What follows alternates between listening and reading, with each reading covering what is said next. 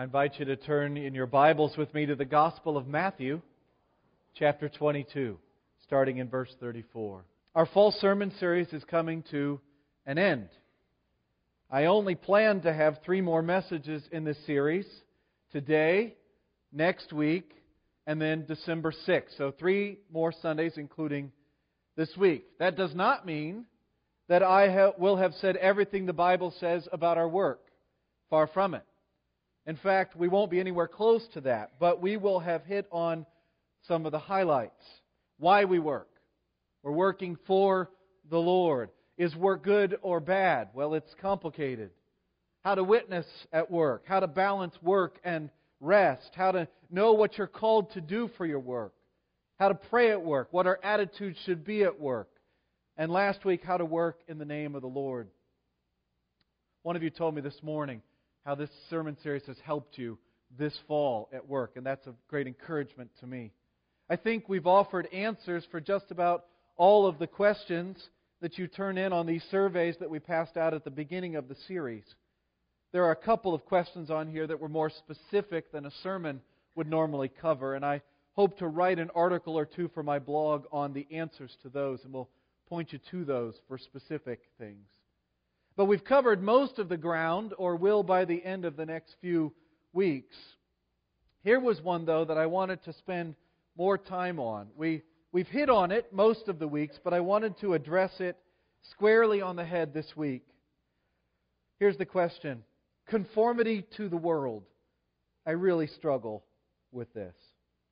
A number of you indicated that doing the right thing at work, the ethical thing, the the moral thing that stands out from how the world does things was an area that you thought was important for this series to cover. How do you be righteous at work? And you're right, that's important. If we're supposed to be working for the Lord, and we are, then a big part of doing our work the right way will be doing the right thing at work. But what is that? What is the ethical standard we should be striving for in our workplaces. In one word, it is love.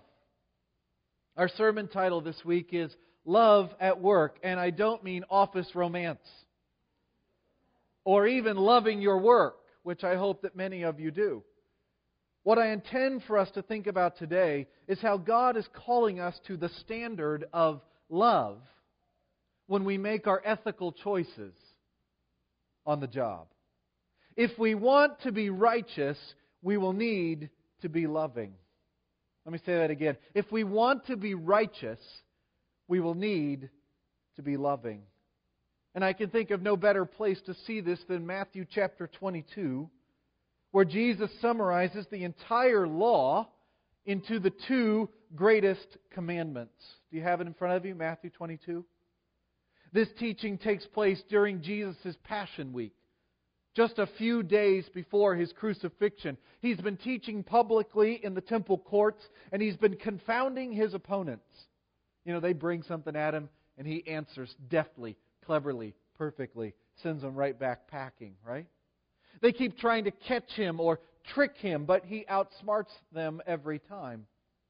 This time, a Pharisee, an expert in the Mosaic law, steps up to the plate and tries to whiz a fast one by Jesus. Verse 34.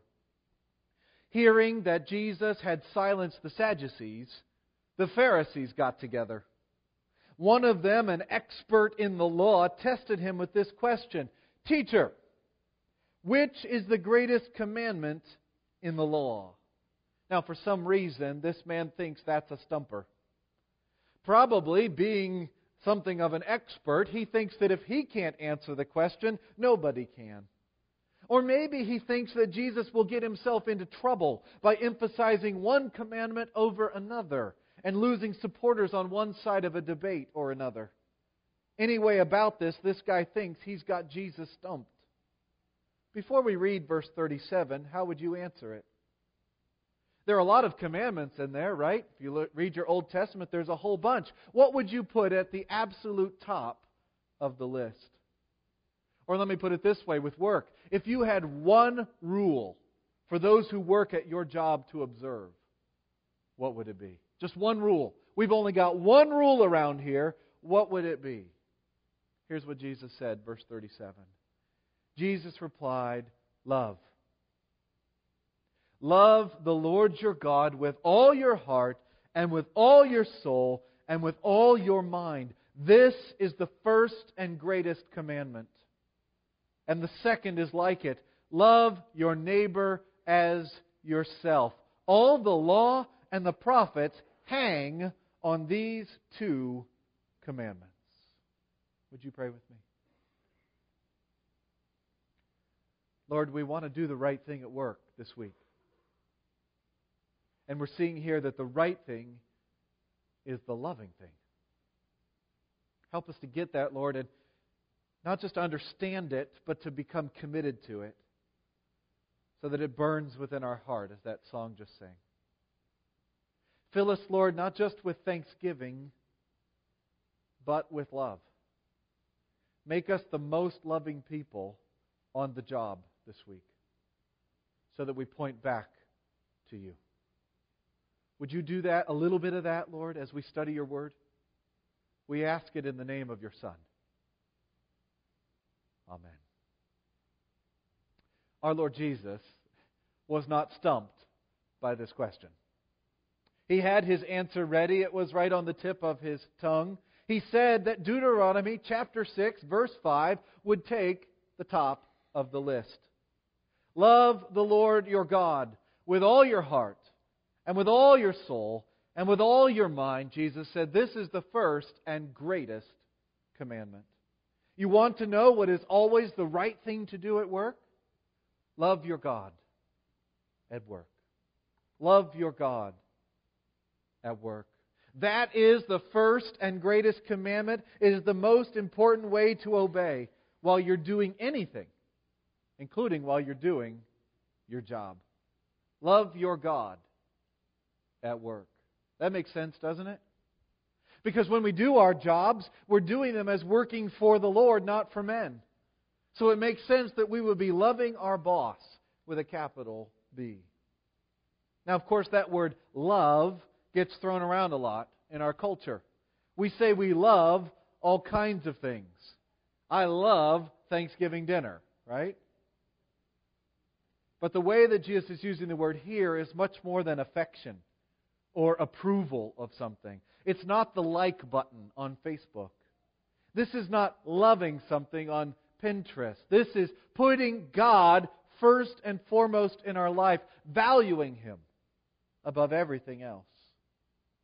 Turn with me to the book of Exodus, chapter 20. Many, many Bible students over the years have connected the greatest commandment, to love God supremely, with the first four commandments in the Decalogue, the Ten Commandments. These first four have often been called the first tablet of the law, as if on those two tablets that Moses came down from, these first four commandments were on one of the tablets and the other six were on the other. Let's look at these more closely and think about how they would relate to our work. Obviously, in this form, in Exodus 20, they were given to Israel as part of the Old Covenant. But we can learn from them ourselves now and think about how Jesus interpreted them and incorporated them into what we call the law of Christ in the new covenant, of which we are a part. Exodus 20, verse 1. And God spoke all these words I am the Lord your God, who brought you out of Egypt, out of the land of slavery. You shall have no other gods before me. Does that commandment relate to our work lives? I think so. God wants us to love Him first and foremost. Notice that the Ten Commandments start with grace. He reminds them who He is. He is their rescuer. They were not to keep these Ten Commandments to be saved, they were to keep them because they had been saved. And because they had been saved for God. God wanted a special relationship with them, one that was exclusive. You shall have no other gods before me. I've really enjoyed uh, reading this book by Tim Keller as we've gone through this series. It's in your, bu- in your bulletins at the top there. It's called Every Good Endeavor. This week I read chapter 8, which is entitled Work Reveals Our idols. It's a very insightful chapter that delineates the many ways in which we, that we come up with, with what he calls counterfeit gods on the job, at work. Greed, right? Loving stuff, loving that green stuff that we would get if we worked really hard. Workaholism, just loving the job itself and uh, not being able to, to give it up, being driven for success or status, or even comfort or honor or productivity or any other good thing that has risen to the level of the greatest thing. Here at Thanksgiving, we thank God for His good gifts. But often we take His good gifts and we make them gods themselves. God wants to be the greatest thing in our work lives. And that's God as He really is. The second commandment is about loving God and not customizing Him. Look at verse 4. You shall not make for yourself an idol in the form of anything in heaven above, or on the earth beneath, or in the waters below. You shall not bow down to them or worship them, for I, the Lord your God, am a jealous God, punishing the children for the sins of the father. To the third and fourth generation of those who hate me, but showing love to a thousand generations of those who love me and keep my commandments. Do you see the love here? Why does God oppose the manufacturing of idols? By the way, if your job is working in an idol factory, it's time to find a new job. Why does God oppose the manufacturing of idols? Not just because they take the place of God Himself, but because they are all poor substitutes for Him. Because if you make an idol, you think you can control it, right? I mean, this is the idol I made. It owes me something. But God is a jealous God in a good way. God wants us to worship Him for who He really is and not just how we want Him to be.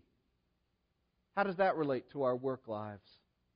Have you ever heard somebody at work say, Well, my God would never do that? And then they fill in the blank with what they wish God was like, not how He really is. They want a God who is manageable and tame. But our God is not manageable and He is not tame. He manages us, He tames us. And He wants us to love Him as He really is. So if God asks you to do something at work that's different from how the rest of the world acts, don't try to fit Him into the world's mold. Break the mold and go with God. Don't customize your God. You don't get to come up, come up with the features you want God to have and then, and then give those to Him. We take God as He is. Do you see how God is committed to His glory? Even if you send four generations of God hating people against him, you will not win. God is fully committed to his own glory, and those who love him will experience his faithful love forever. Love your God at work, and love him reverently. The third commandment comes with a threat.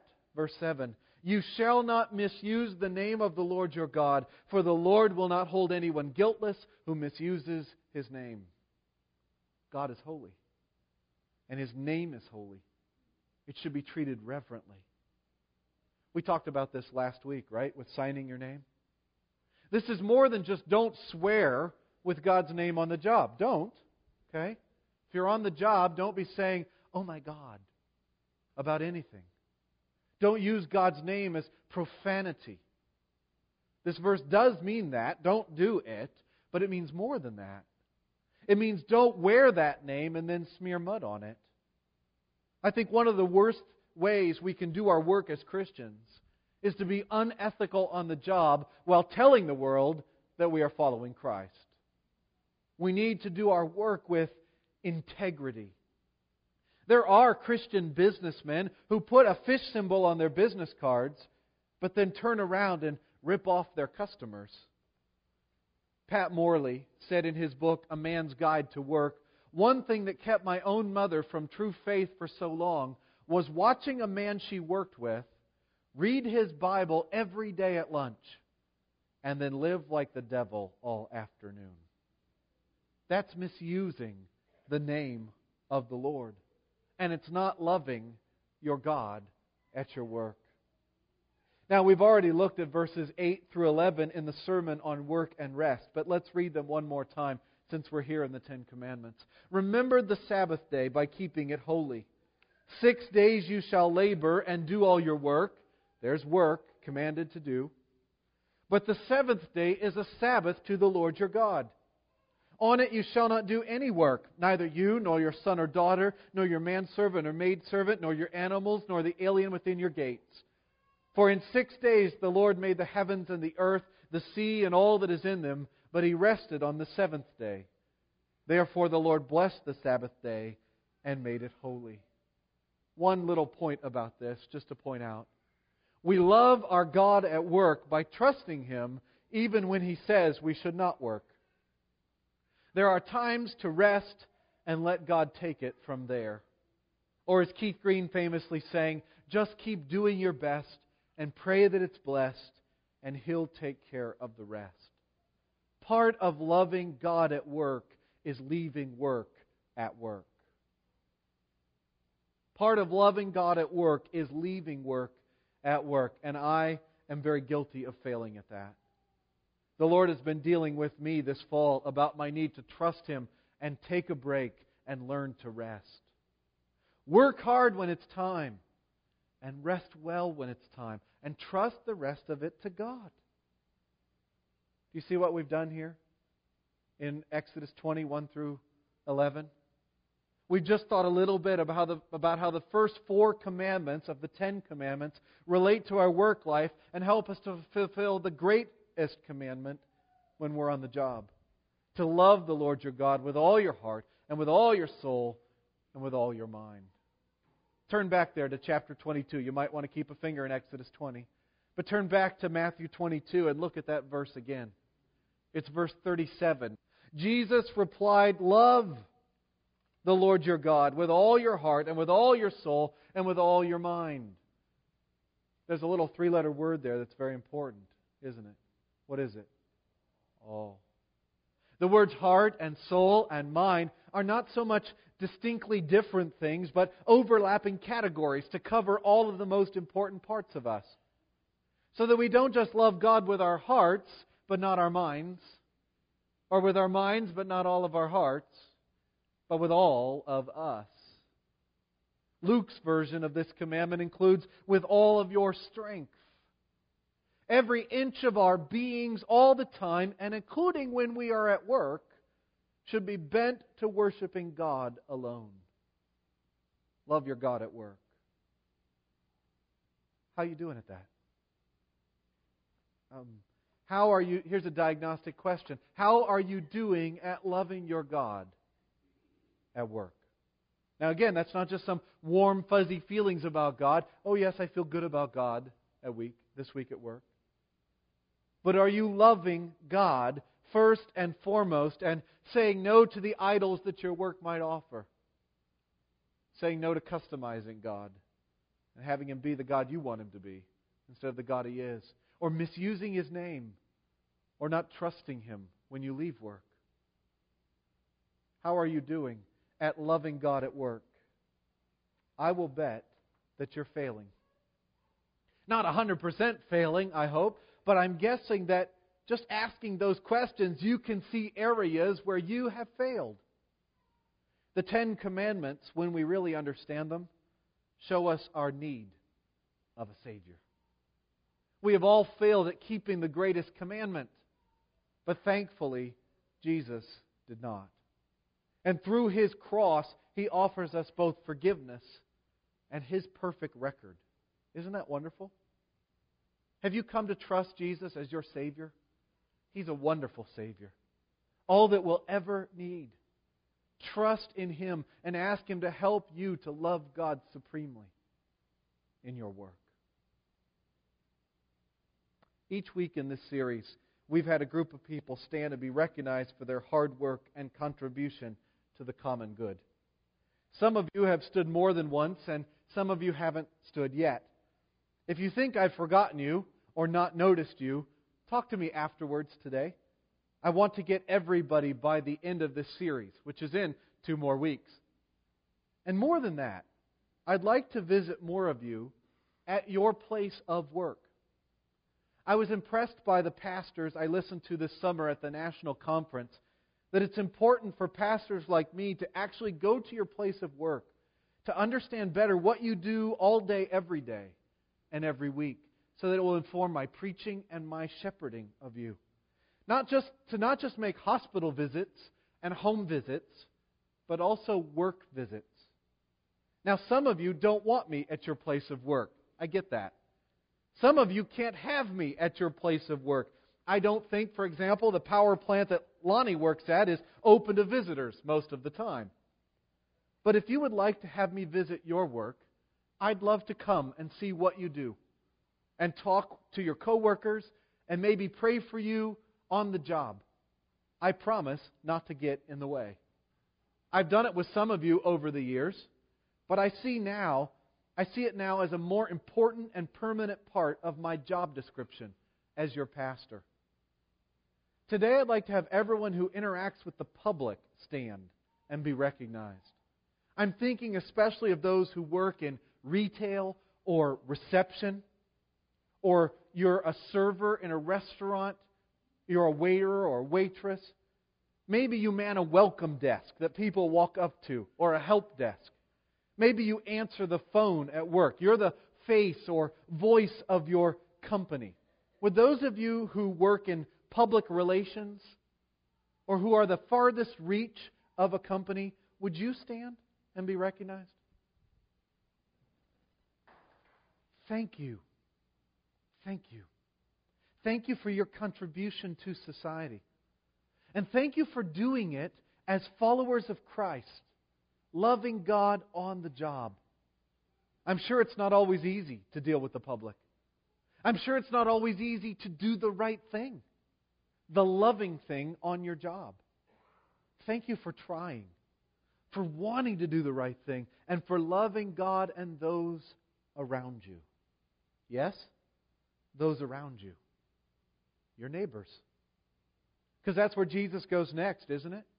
In verse 39, loving God with everything in us is the first and greatest commandment, but it's not the whole enchilada. Look at verse 39. And the second is like it. It's also about love. Love your neighbor as yourself. All the law and the prophets hang on these two commandments. You want to know what is always the right thing to do at work?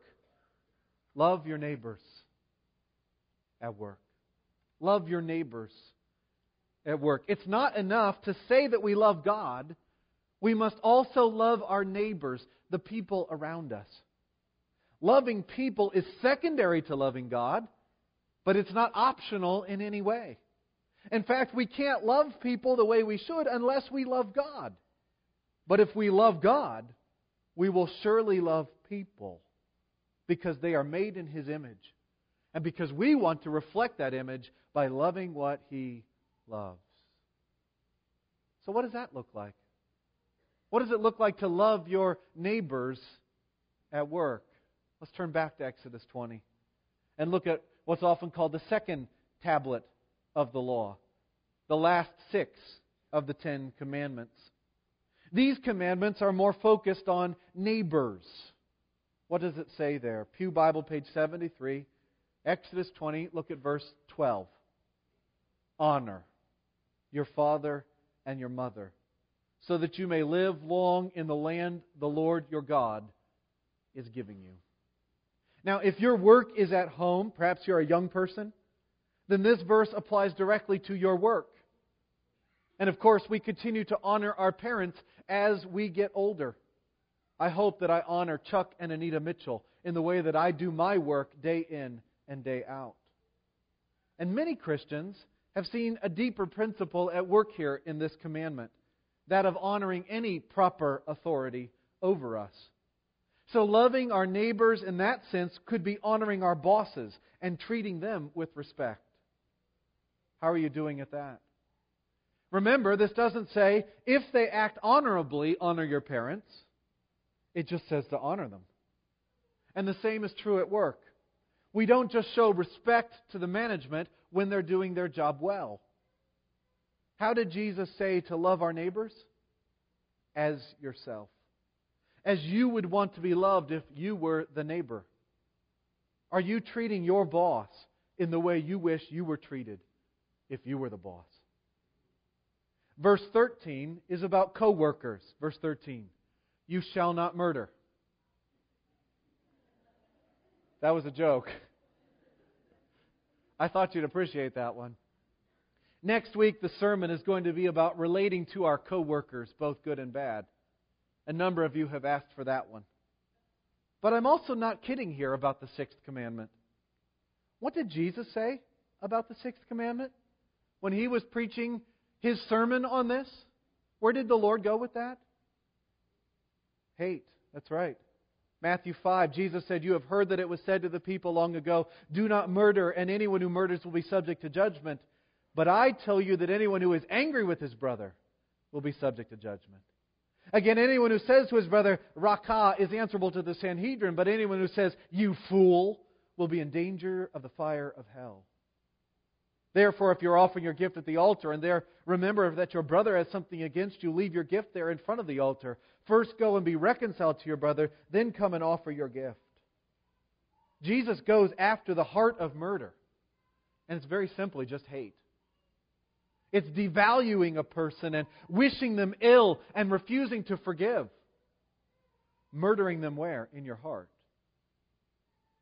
Verse 14 You shall not commit adultery. That means that you are faithful to your spouse when you are at work. And it means that all of your coworkers and customers and everyone else you interact with at work are safe from you sexually. You won't misuse them in any way, including private fantasies. Verse 15 You shall not steal. You love your neighbors at work by not taking their things, by upholding their property and their rights. And of course, that's more than just stuff, isn't it? You can steal a lot of different ways at work, can't you? Pat Morley has a list in his chapter on integrity in A Man's Guide to Work. He says, Ask yourself, do I surf the internet on company time when the boss is on vacation or in meetings? Do I make telephone calls on company time instead of at lunch or during authorized breaks? Do I mark sick time on my card when I want a day off or am out of vacation days? Do I report all of my income? Do I lie to make sales? Do I knock off early without permission? Do I fudge on expenses? Do I borrow company supplies? When I do those things, I am failing to love my neighbor as I love myself. Do not steal. Do you see how ethics is all about love? All of ethics is about loving our neighbors. Verse 16 You shall not give false testimony against your neighbor. This is about lying on the job. The ninth commandment is about protecting the reputation of others.